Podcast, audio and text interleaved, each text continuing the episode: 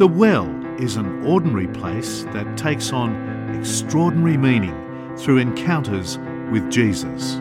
Join Father Anthony Messeh from St Timothy and St Athanasius Church in Arlington, Virginia, in search of transformation, healing, revival and refreshment. Here at STSA. It's been a while since I've been up here for the start of another series, but it's great to be here today. We are starting a new series about the tabernacle, and while I realize that on the surface may not seem like the most exciting topic, and some of you are like, the tabernacle seems kind of boring and Old Testament-y, and you may not feel like that might be the most exciting thing, well, I'm going to encourage you to stick with me here and give me a chance, because what I'm going to hopefully try to convince you of is that the tabernacle, which seems boring on the surface, is not only relevant for us today, but it is actually perfectly timed that God wants us to have this message here. And if you are one of those people who's like into the Bible and you like to dig in, especially the Old Testament, that's how I kind of am. I love to take like a passage and really study it and kind of go in depth, especially Old Testament. You're going to love this series. If you're not that kind of person, hopefully it will convince you to maybe become a little bit of that kind of a person, at least for the next 4 weeks. But before we get to the tabernacle, I want to talk about an experience that, without knowing you, some of you I haven't met before, but I almost guarantee, I'll bet very high likelihood that this experience has happened to you before you've lived this experience, as I have and many others have. Raise your hand if you ever set a goal to read the entire Bible cover to cover and failed. Okay.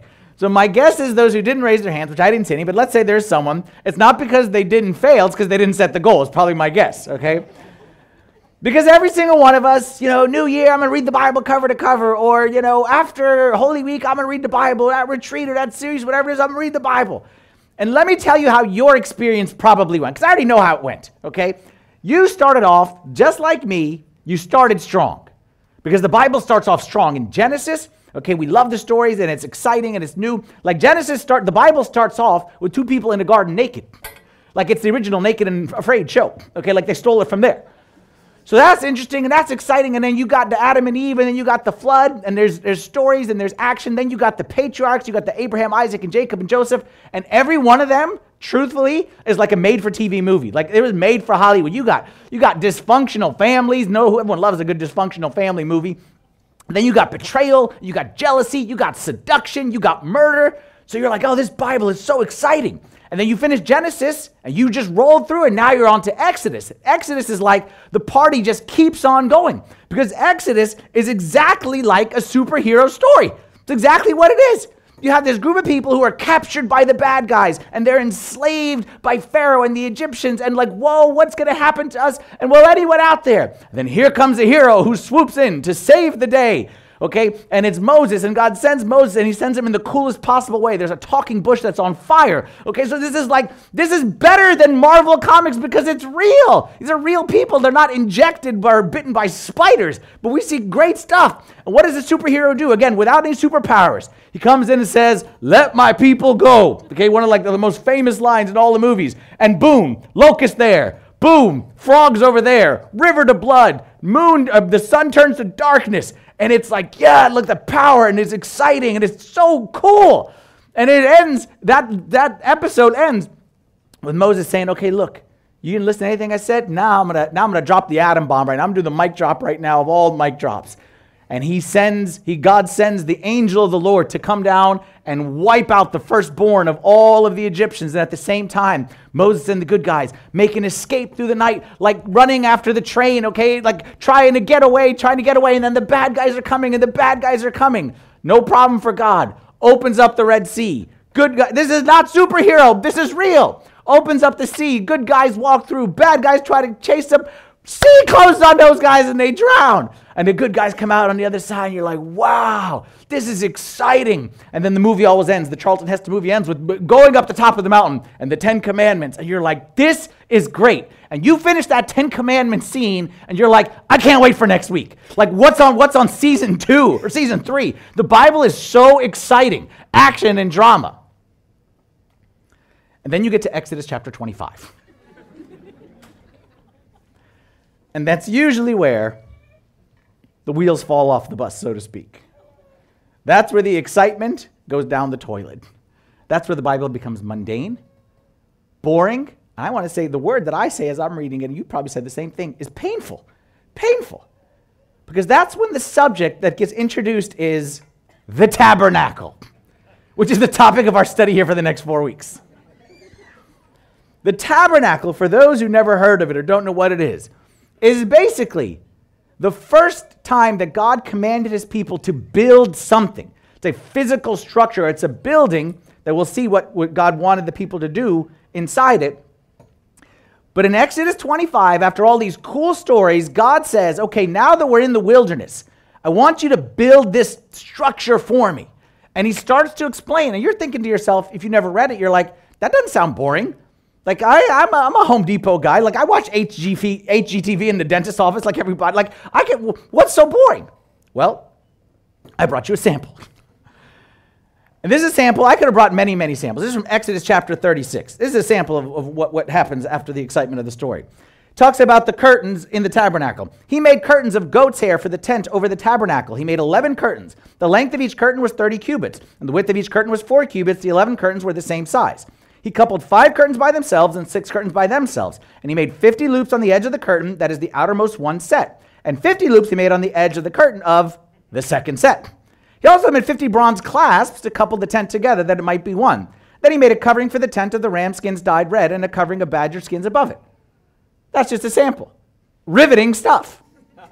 It gets better.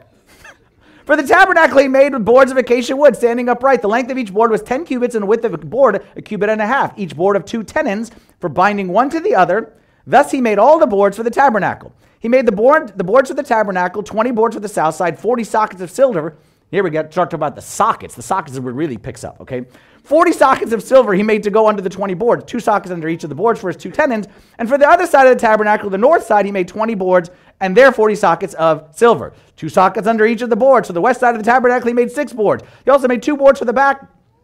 Catch my breath. For the 2 back corners of the tabernacle, and they were coupled at the bottom and coupled together at the top by 1 ring. Anyone ready to quit? Let's keep going. Thus he made both of them for the 2 corners. So there were 8 boards and their sockets, 16 sockets of silver, 2 sockets under each of the boards. And you thinking to yourself, amen, what a message I got today. This selection, this sample, which honestly I could have just closed my eyes and done like this. After all that excitement that I just said about the Red Sea and the partying and the bad guys and the 10 commandments, 13 of the final 16 chapters of the book of Exodus are like this. 13 out of 16. So that means if you're a chapter a day kind of a guy, that means you got to this part in the Bible and you're going to spend 2 weeks reading this about goat's hairs and what color there should be and about the size of the cubits. You don't even know what a cubit is, but you memorize the size of everything in cubits and about the sockets and the color and the type of material and this kind of wood that doesn't decay and this kind of wood and this kind of gold. And you read this stuff for 13 out of 16 chapters. And some of you would say, you know what? That's okay. I can power through that. It's just 2 weeks. Well, I got a surprise for you. If you powered through those 13 chapters, what's waiting for you on the other side of the book of Exodus? Leviticus, which is even more boring. Because that book is not how to build the tabernacle, but it's what you do inside the tabernacle. And it gets even more painful and more boring because it says you bring this kind of pigeon on this day and it's got to make sure it looks like this. And this is how you bring it. And you step in with your right foot before your left foot and you wipe the blood like this. And then when you got a cow, you do this. And then this is how you debone it. Okay. And this is what you do with the fatty entrails. And this is what you do with the liver. And it's painful, painful, painful. And this, ladies and gentlemen, is most likely where you stop reading the Bible. This is most likely where you said, what's on TV? Or I'll read the Cliff Notes. But I want to talk about the tabernacle. Why is it so important? Why so much attention? Why so much detail? Like, who cares about the sockets? Who cares about the rings? Who cares about the colors? Who cares about the materials? Like, who cares how to debone a calf? Like, who cares? It might not seem it on the surface, but I want to try to convince you that the tabernacle is very important. And the reason it's given so much weight in Scripture and so much space is because even though it's difficult, I'm not saying it's easy, even though it's difficult to understand, it actually teaches us a very, very important lesson because it's all about one thing. The tabernacle is the place of fellowship and communion between God and man. That's what the tabernacle is all about. The tabernacle is not just painful memorization. It's not like in chemistry, like learn the periodic table of elements just for the sake of. This is not just for the sake of the details, but the big picture. The tabernacle is about one thing.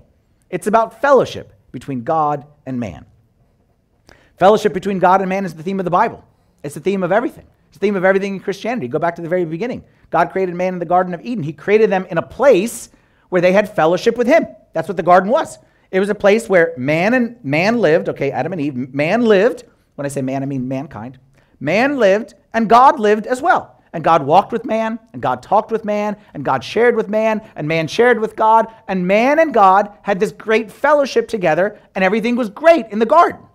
Then, of course, as you know the story, sin ruined it. That pesky little serpent with that little apple came in there and ruined the whole thing. And once you had sin, now the fellowship was broken.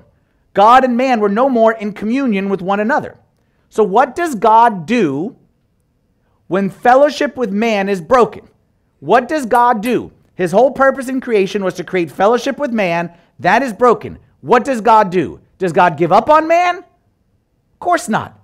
God, from that moment in time, is on a mission to rebuild it. There's a book written, it's called On the Incarnation by Saint Athanasius, who's our patron saint. So if you've ever read that book, if you've never read that book, I would highly recommend it. It sounds complicated, but it's a very simple read. It's very short. On the Incarnation, Saint Athanasius speaks about why did God send his son? Why did Christ take flesh? And he gives a great analogy.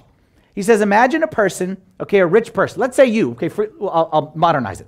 Okay, let's say you made it big, okay, you got a promotion, you came into a lot of money, and you say, I'm going to build a house, okay? I'm going to build my forever house, just for Father Timothy's sake, since he loves that, okay? I'm going to build my forever house. And you get the plot of land, and you build the house, and you customize it to your needs, okay? You build the garage for your size truck, and your motorcycle, whatever it may be, and you got everything that you need. The bathroom is perfectly just as you want it. You got a nozzle here in the shower, and one there, and one. You got nozzles everywhere that you need them. You got the jacuzzi, you got the hot tub, you got everything. It's the perfect, perfect home that you dreamed of.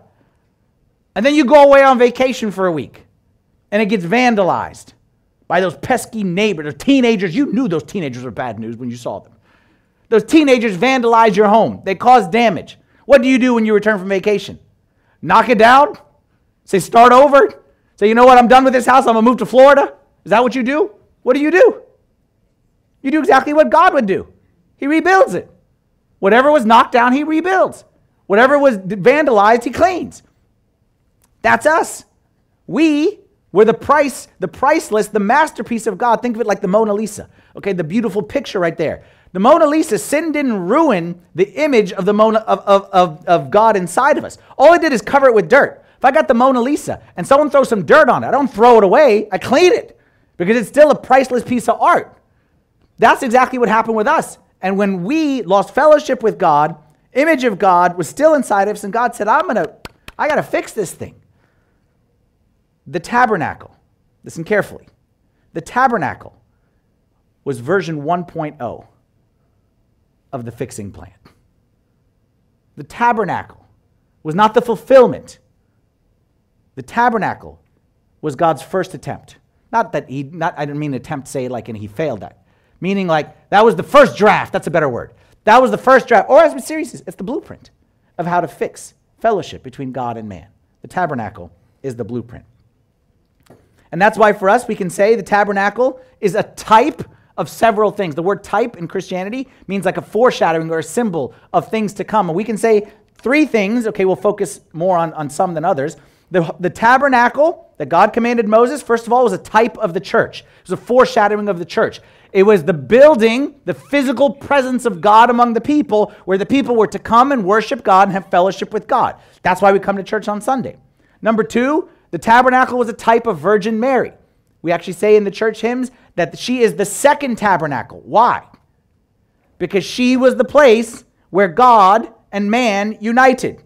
Okay, God and man united inside her womb. And she brought God and man among us. Okay, Jesus Christ was the God-man. She housed the God-man. She was the type of the tabernacle. And then ultimately, the true fulfillment of the tabernacle is Jesus Christ himself. because he is the union of God and man. He is the fellowship of God and man. That's why St. Paul says this in Hebrews chapter 9, verse 11. It says, Christ came as high priest of the good things to come with a greater and more perfect tabernacle, not made with hands, that is, not of this creation. So if for no other reason, if St. Paul says that Christ himself is a type of the tabernacle, or the other way around, the tabernacle is a type of Christ. If the tabernacle points us to Christ, there's reason why it's important for us to at least understand it, not memorize everything, but at least understand what the tabernacle is all about. I hope I convinced you to at least care about this series, okay? Even if I didn't, you're still stuck with me for another 20 minutes. Let's talk about the tabernacle. Here's a picture. Sometimes we get confused. I want to break it down, make it very, very simple. The tabernacle is not as complicated as you think. Maybe you've seen pictures and you see lots of different stuff going on. Here it is. It's very, very simple. There's two parts to the tabernacle. There's an outside piece and an inside piece. There's an outside piece and an inside piece. The outside piece, okay, that fence, okay, is 150 feet that way and 75 feet that way. It's 150 by 75. So that gives you the dimensions. 150 feet is a half a football field, okay? So that kind of gives you about roughly how big it is. That fence, everything inside there would be called the tabernacle. Inside there, you see that tent-like structure that's at the top. That also is called the tabernacle. So you hear the word tabernacle can be used to refer to two different things.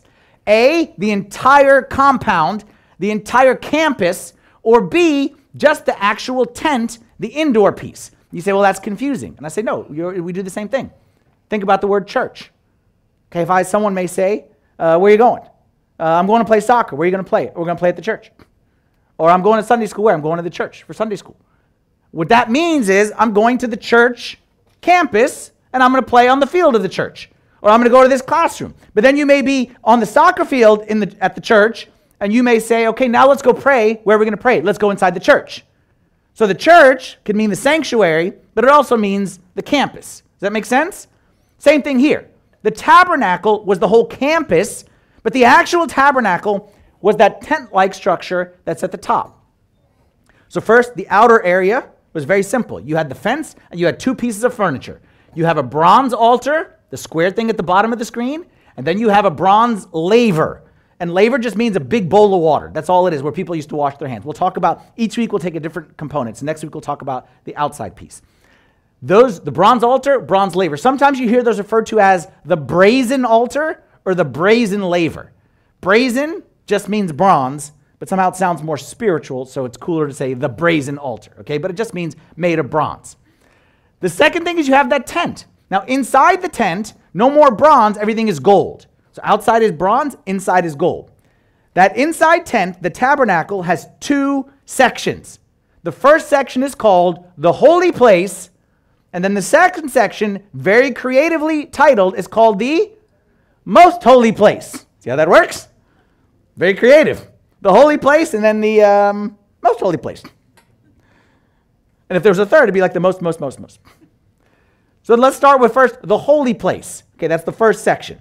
Had three pieces of furniture inside, all made of gold. Anyone want to guess? Anyone know their Bible? What were the three pieces of furniture inside?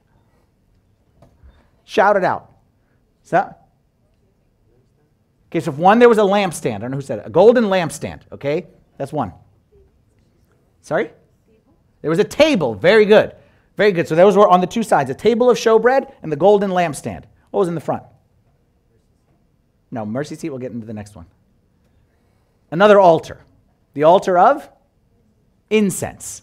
Okay, we'll talk about that in 2 weeks, okay? But just I want you to get that rough outline because it's not as complicated. Table of showbread, golden lampstand, altar of incense. Now you enter the most holy place, also called the Holy of Holies. And inside there, there's really only one thing, which is the Ark of the Covenant. Indiana Jones, if you've ever seen Indiana Jones movies, that's what that's about, okay? And inside the Ark of the Covenant, there was three things, three items. Who knows what those three items were? The rod of Aaron, the pot of manna, the other one's the most obvious one, 10 Commandments, the tablets of the 10 Commandments, okay, so that's what was inside. So again, there's the whole, there it is. You know everything about the tabernacle. You just learned it in 3 minutes. You have to read 100 chapters in the Bible to get through the sockets, everything like that, but that's what it all boils down to. You got the outer courtyard, which has got the bronze altar and the bronze laver. You got the tabernacle in two sections, the holy place, table of showbread, golden lampstand, altar of incense. Then inside, you got the Ark of the Covenant. And inside, pot of manna, a rod of Aaron, and 10 commandments. Each week in this series, we're going to take a different piece. So don't worry about it. You don't have to worry about it right now, but we'll get into it. How many chapters in the Bible speak about the tabernacle? You want to guess? How many chapters total? One guess. 7? I already told you, at least 13. 50. 50. In case you're keeping track at home, that's 13 in Exodus, 18 in Leviticus, 13 in Numbers, 2 in Deuteronomy, and 4 in the book of Hebrews. 50 chapters about the tabernacle. In case, just to put that in perspective, again, if you're a chapter a day guy, that'll take you more than 7 weeks of day after day reading about the tabernacle. And let's be honest, most of us are a chapter a day, but we skip weekends, okay? At best, we 5. So that's 10 weeks that you would be reading about this. Did you know that 50 chapters is longer than every other book in the Bible except 3? 50, so right now you're not talking about chapters about the tabernacle. You're talking about books of the Bible are not as long as 50 chapters. Only 3 books in the Bible are longer than 50, since we're on the trivia. Anyone want to guess? Psalms, Isaiah, Jeremiah. Very good. Those are the only 3. The tabernacle is longer than every other book in the Bible. My point is to show is that it's important, and that's why it's given that weight, because ultimately, like I said, the tabernacle is the 1.0 version of why Christ came into this world. It's the 1.0 version of the incarnation. So let us see right now quickly, with the time we got remaining, the purpose of the tabernacle and how it relates to us. There are 2 purposes, two primary purposes, but one is kind of more primary, and the other one is secondary, but it's related to it, so they're connected. So let's talk about the first one. The first one is easy. I already mentioned that. The primary purpose of the tabernacle was worship. It was a place of intimacy. Take a step back right here. The history goes, as I already recounted, the people were in slavery, and the people were captured by the bad guy. God frees them by sending a savior. Tell me if you see the parallels here to Christ. The people were enslaved to the bad guy. A savior comes along and frees them, but they have to believe in the savior, and they have to say, okay, we trust you, and we're going to follow you. And then that savior says, okay, come follow me, and I'll take you to the promised land, but first, we have to go through the Red Sea. You have to go through water. You see the parallels? You see where we're going with this? You have to go through the water, and that water for us is obviously the water of baptism. And then say, okay, great, I went through the water of the Red Sea. Now I get to the promised land. No, no, no, no, no. You got to spend a long time in the wilderness. And in fact, most of you are going to die in the wilderness, but don't worry. We will get to the promised land eventually, but you're going to spend most of your life in this wilderness. And for us, the wilderness, okay, symbolizes life on this earth, and we're waiting for the promised land to come. When they're in the wilderness, God gave them the first tool that they needed, the most important tool. He gave them the law, gave them the 10 commandments. That comes to us in Exodus chapter 20, and he gives the shalt nots. And then in the next 3 chapters, it's an explanation of the 10 commandments. So Exodus 20 is the 10 commandments, and then the next 3 chapters are like the details. So for example, Exodus 20 says, thou shalt not murder. The next 3 chapters explain like, okay, so if you murdered by accident, then this. And if you murdered premeditated, then this. And then, it said, thou shalt not steal. And it said, this is what happens if someone steals from their neighbor's cow. This is what happens if someone steals their neighbor's wife. This happens if someone steals their neighbor's, axe or whatever it may be. So he gives the law, the big picture, and then he goes through all the details. And then Exodus chapter 24, verse 3, Moses came and told the people all the words of the Lord and all the judgments. And all the people answered with one voice and said, all the words of the Lord has said, we will do. We accept everything that he said. Next verse. Then he, meaning Moses, took the book of the covenant and read in the hearing of the people. And they said, all that the Lord has said, we will do and be obedient. So again, we heard the law, we understand it, we're going to do it. And Moses took the blood, sprinkled it on the people, and said, this is the blood of the covenant which the Lord has made with you according to all these words. The story should end there. The story is, I freed you, I saved you, I'm going to take you there, here's the law, don't do this, and it should be over. But it's not over. And the reason that it's not over is because God's goal, in case this may be confused in some of our minds, God's goal isn't to get his children to obey him. Some of us think that way.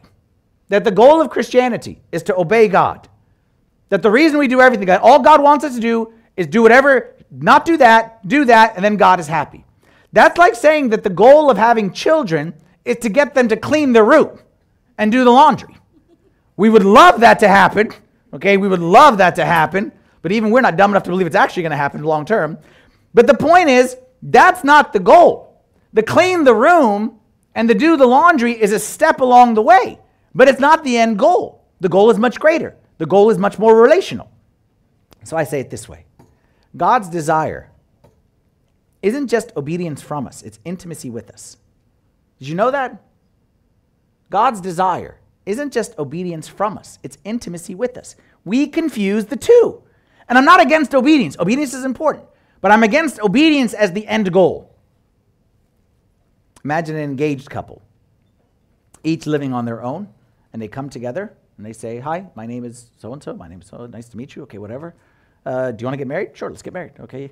I promise I won't cheat on you. Okay, I promise I won't cheat on you. I promise I'll do my chores. I promise I'll do my chores. I promise I'll, you know, I'll do the trash, you do the dishes, I'll do the whatever. And they agree on all the rules of marriage.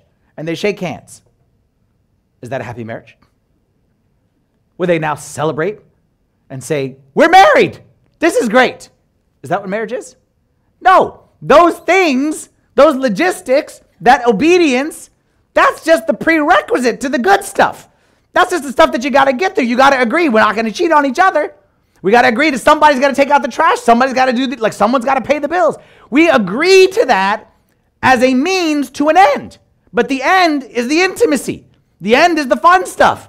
All the other stuff is just a prerequisite. It's just a warm-up show. It's just like the stuff you got to do to get to the good stuff. Well, that's what we learn in the tabernacle. God gave them the law and they accepted the law and said, we'll do the law. God's like, okay, good. Now we can have the intimacy, tabernacle. As soon as he gave them the law, they accepted it. And if God didn't care about intimacy, he'd say, I left you with the law. I'll check back. Give me a status report. But God's saying, I'm giving you the law. Now you agree? Now tabernacle begins. Now the dwelling place begins. Now the good stuff, the intimacy. We confuse the two. Sometimes I may ask a person, how's your spiritual life? And often I hear, oh, I struggle with this sin. Okay, but how's your spiritual life? Oh, I got this problem. God didn't give me this.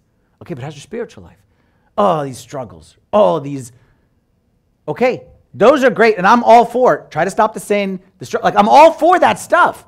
But you realize that's not the spiritual life. You realize that's why anyone who's come to me in confession, you know this. You sit there and give me a laundry list of all your sins, and I'm like, Now tell me about your spiritual life. Tell me about the positive. Tell me about your time in prayer. Tell me about your fellowship with God. Are you in the Word of God? Are you experiencing intimacy with God? Because that's the spiritual life. Like all the other stuff is steps along the way. But agree with me on this. You can obey everything God tells you to do and have no intimacy. And that's not the spiritual life. That's not the goal. It's just to obey. You know the difference between intimacy and obedience? Think of the difference between a servant and a son. On the surface, they look the same. Like if you came to, I don't have servants, but let's say I had servants, okay. Let's say you came to my house and I got servants and I got sons.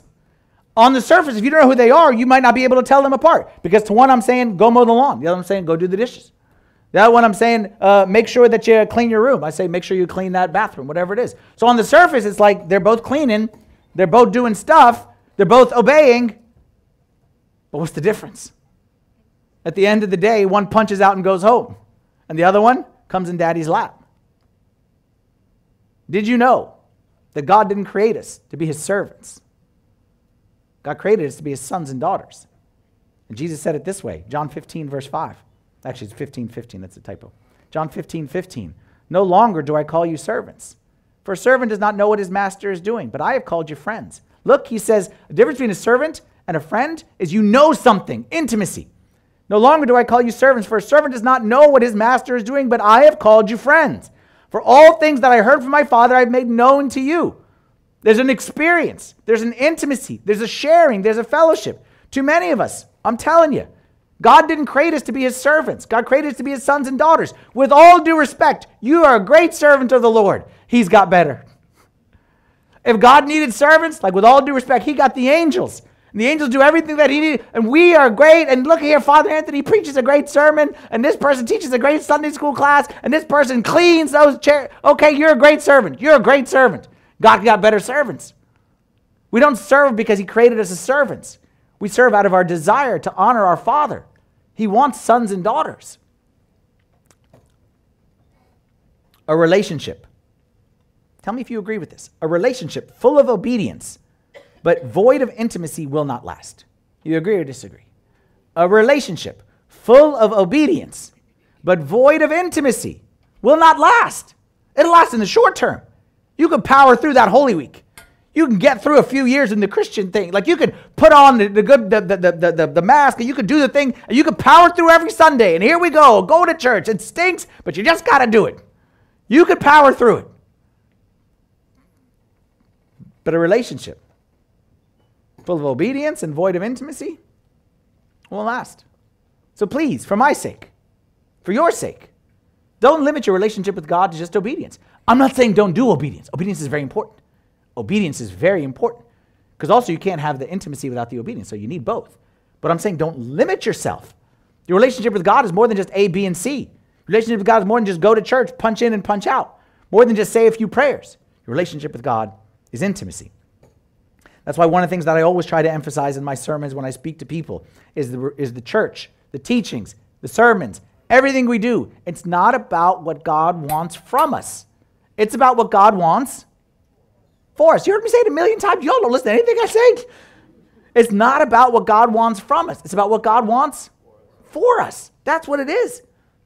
What God wants for you, in case you didn't know, is not just your obedience. He wants to fill you with peace. Peace that surpasses all understanding. That's what he wants to do. He wants to fill you with joy. Joy that no one can steal from you. He wants to overwhelm you with love. The eternal, everlasting love that is unconditional and never goes away no matter what you do. That's what he wants. And that's why we do everything that we do. And that's what the tabernacle reminds us of. God put the tabernacle there amongst his people and said, I'm going to sit here. The way the tabernacle was placed, the tribes of Israel were all around on all sides. So you had the camp, you had three tribes to the north, three to the south, three to the east, and three to the west. The tabernacle sat in the middle of them. And God said, I will sit there in your midst every single day as a place that you can come and remember that I am here in the middle of you, and I'm here as a place of intimacy to have with you. Now, in case you ask yourself, this is not our topic for today, but just want to mention this. In case you ask yourself, okay, I want that intimacy with God. What do I do? Where do I start? How do I begin? That's not our topic for today, but I heard a great sermon by a great preacher called Sitting with Jesus. Okay, and it was actually a year ago. It was last summer. I gave a sermon about sitting with Jesus where I talked about the way I approach quiet time. And I'm not saying I got the end-all, be-all, but if you're looking for a place to start, this is some like tips that work for me and some suggestions. This is how I approach my time with God. So I put up there on the screen, if you want to scan that QR code, it'll just take you straight to the YouTube, the video. Okay, you can check that out on your own. But the bottom line is that if you are missing out on intimacy with God, you're missing out on the whole thing. You're not missing out on a piece. You're missing out on the whole thing because in the end, that's what it boils down to. So number one, the primary purpose of the tabernacle, intimacy. Place of worship, worship, a place of intimacy. There's a secondary purpose of the tabernacle, which may seem unrelated, but let me show you how it's actually connected to the first one. The secondary purpose is sacrifice, a place of grace. I told you earlier that Exodus talks about how to build a tabernacle. Leviticus comes in and says what you do there. And what you do there is you make sacrifices. Offer this pigeon, offer this grain, offer this cow, whatever it may be. What was the purpose of the sacrifice? Why did God tell his people to do sacrifices? God wanted to control the pigeon population? God needed grain? It was just a way of of taxes? Is that what it was? Why did God give sacrifices? The reason God gave sacrifices as a way of restoring, again, this was 1.0 version, okay, because it's all fulfilled in Christ, the true sacrifice, but the tabernacle points us to it. The sacrifice was there as a means to restore the brokenness of the relationship between God and man. That's what the sacrifice is all about. It was when there's a problem, when there's a sin, when there's a mistake, you offer the sacrifice. Now Fellowship is restored. That's why Christ was the true sacrifice that once for all, okay, by which we have access to the Father. Let's go to a passage from Leviticus chapter 1. It's just two verses from the very beginning of Leviticus. Could have brought you many more. They all have the same theme. When any one of you brings an offering to the Lord, you shall bring your offering of livestock. He shall offer it of his own free will at the door of the tabernacle of the meeting before the Lord. Then he shall put his hand on the head of the burnt offering, and it will be accepted on his behalf to make atonement for him. It will be accepted on his behalf to make atonement for him. This is one type of sacrifice. God gives more sacrifices, and the theme of them all is to restore God and man. Take a step back again. Think about this. Okay, I told you the sequence of events. God frees the people and says, here's the law. The people said what when they got the law? We're going to do it all. And as soon as the people say we're going to do it all, God says, okay, great. Now here's a way of sacrifices when you break the law. And they're like, but we said we're going to do it all. But God's like, trust me, you're going to need this. You're going to need this. Just trust me on this one. God was preemptive. And it turns out that he knew what he was talking about, because while Moses was upstairs getting the law, the people were downstairs practicing for Dancing with the Stars with the golden calf, okay? So God knew something. God knew something. God knew something. God knew that humanity, not me and you, the Old Testament people, not me and you, God knew that humanity would struggle to do what they said they would do. What they said, I promise I'm never going to do. What they said, I cross my heart and hope to die, stick a needle in my eye. I'm never going to do that again. I promise. I commit. God knew that those people would struggle with that. That those people would say they're never going to lie, then they'd lie again. That those people would know the harmful effects of gossip, but somehow they would sneak into it again. That those people would say that somehow, we look at it and say, we don't call it judging, we talk about just, observing what's going on around us. That those people might be judgmental of some sorts. He knew. So what God did is he was preemptive, and he gave the system of sacrifices. And I want to show you a passage right now, okay? Of course, every verse that we show up here on the screen is very important. Every verse is word of God, very important. But I'll show you great verses. And I'm going to show you four verses, sorry. It's from Psalm 103, verse 11 to 14. I'm going to put it up on the screen in a second, but the reason why I want to prepare you is because if you struggle, especially if you struggle with guilt, if you struggle to know you're forgiven, if you struggle feeling bad, you need to not read Psalm 103, verse 11 to 14. You need to memorize Psalm 103, verse 11 to 14. And I promise you, these are four verses that I've carried deep inside here that have gotten me through many, many, many, many a rough time. So here you go. That's the preparation for these great verses. It says, "For as the heavens are high above the earth, so great is his mercy toward those who fear him. As far as the east is from the west, so far has he removed our transgressions from us. As a father pities his children, so the Lord pities those who fear him." And then here's the best part. "For he knows our frame. He remembers that we are dust." He knows our frame. He remembers that we are dust. Sometimes people come to me in confession and be like, "Abuna, I did something really bad. I mean, really bad." And they say whatever they did bad. And I say to them, "You know who you're surprised, but you know who's not surprised?" And they're always like, "You?" And I'm like, "I'm not surprised, but not because I think you're a horrible person, but I'm not, but that's not, I'm not saying whether I'm surprised." You know who's not surprised? God's not surprised. Because he knows our frame. He remembers that we forget that we're dust. We think highly of ourselves, but God's like, here's the sacrifices. Trust me, you'll need it. But God, just me. God gave the system of sacrifices. First, God gave the path to intimacy and said, "Here you go. I want to be one with you. Tabernacle, come on in." But the problem is, if there's sin, there's something blocking. So instantly, the second he gave the tabernacle, he said, "Here's a system of sacrifices," because God knew this one fact that hopefully you and I know as well. There can be no intimacy apart from grace. There can be no intimacy apart from grace. There can be no intimacy with God apart from the grace of God. And here's the part, I'm going to go on a little bit of a rant right here, but just bear with me, it won't be long. Usually, we don't think of the Old Testament as grace. And sometimes people come to me, we've all said it before, so I'm not judging or anything. How come Old Testament God is so angry and mean and New Testament God is so nice? New Testament God is grace, Old Testament God is wrath. And anytime someone says it to me, I ask them legitimately, are you actually reading the Old Testament, or are you just saying what you heard? Or someone told you, or you read this on a blog or something like that, because anyone who actually reads the Old Testament would not ever say that. You would say that based on what you think it says. But read what it says and you will see, in my opinion, just my opinion, I see grace of God in the Old Testament much more than New Testament. Much more. You know why? Because the Old Testament, every single page of it is the people making mistake, the people messing up, the people being the dumbest people on the planet, the people forgetting everything, and the people messing up, and God's like, y'all messed up.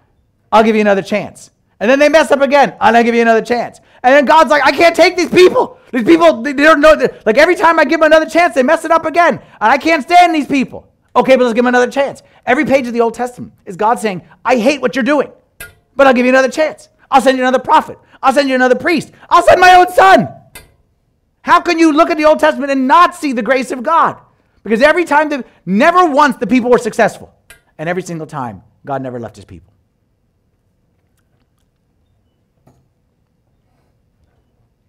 There can be no intimacy without grace. And thankfully for us, we don't have that was Tabernacle 1.0, Sacrifices 1.0. We had the fulfillment of it. The true tabernacle is Christ. Okay, church and Christ, but we'll talk about just Christ. True tabernacle is Christ. And the system of sacrifice that he's given us, what does God want from us? What kind of sacrifice is pleasing to God now? Pigs, pigeons, grain, hot dogs? Like, what does God want? The true sacrifice of God, I didn't bring it up on the screen, but you know the verse, maybe you've heard it before. The true sacrifice of God is a broken and contrite heart. That's the true sacrifices. And that's the sacrifice that leads us back to intimacy with God. Because there can be no intimacy without grace, and the grace comes when we offer the sacrifice.